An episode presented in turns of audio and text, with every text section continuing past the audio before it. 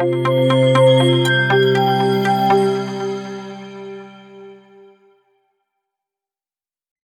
Consumer Markets Notes from the Field IMA Research Insights, June 2023. Defying expectations, the Indian economy continues to grow strongly, with the latest Q4 FY23 GDP numbers beating forecasts and lead indicators painting a rosy picture. Consumer markets, though, are a mixed bag. In our recent interactions with India's CEO and CFO forum members from consumer related businesses, the view that emerges is one of a multi track market that is K shaped in parts.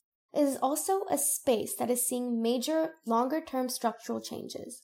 After the pandemic, for instance, consumers are prioritizing experiences over goods. Tellingly, air travel is back with a vengeance, as are cinema ticket sales. Leading cinema operator PVR, for example, more than doubled its sales year on year in the March ending quarter. This paper summarizes some of the key takeaways, including a short to medium term outlook for demand. Apparel, softening in parts. Alan Greenspan, former chief of the US Fed, closely tracked the sales of men's underwear, which he regarded as a marker of shifts in economic momentum. The logic is sound. In a downturn, people will hold off on purchases, even of such essentials as innerwear, and men will usually be the first to do so.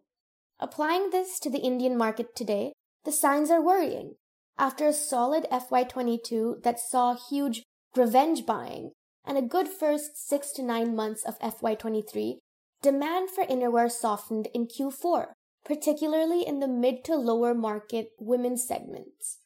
The higher end brands, though, continue to grow strongly. This multi track story applies across the apparel space. Footfalls remain resilient for most retailers catering to young, urban shoppers, though some firms also report falling in store visits. However, volumes are indisputably down relative to last year, but better than in pre COVID 2019.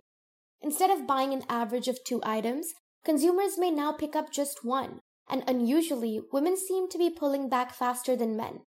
Businesses attribute this to a general rise in living expenses, leaving less money for discretionary spends. Tier 2 and 3 cities, which saw many retail openings during the pandemic, are doing worse than the metros as ex remote workers move back for their jobs. Few expect a meaningful recovery in demand before Diwali, though 2024, like most election years, is expected to bring robust growth. Meanwhile, in the premium segment, suitings, high-end linen, etc., sales are holding up. Durables. With market penetration levels still very low, around 7%. The long-term outlook for home air conditioners is healthy. Supported by a PLI scheme that aims to boost indigenization, the market is projected to more than quadruple to 40 million units by 2029. However, the short-term view is cloudy with unseasonal rains in April and May proving a dampener for this highly seasonal industry, where the bulk of sales take place in the summer months. However, the RBI's recent mini demonetization of 2000 rupees notes has caused a spike of many big ticket items, including durables, as consumers look to get rid of cash. In the electronics space, demand for items such as home printers, which saw a surge during the pandemic, have fallen back to trend rates, though here too, low penetration levels will keep the baseline growth high. Conversely, while the demand for entry level cameras edges down, that for high-end models, including new mirrorless cameras, has jumped. The key driving factors here are rising incomes and the easier availability of finance. FMCG, value up, volumes flat. Rising input costs have forced FMCG companies to enforce price hikes, boosting top line growth but not volumes, which are largely flat.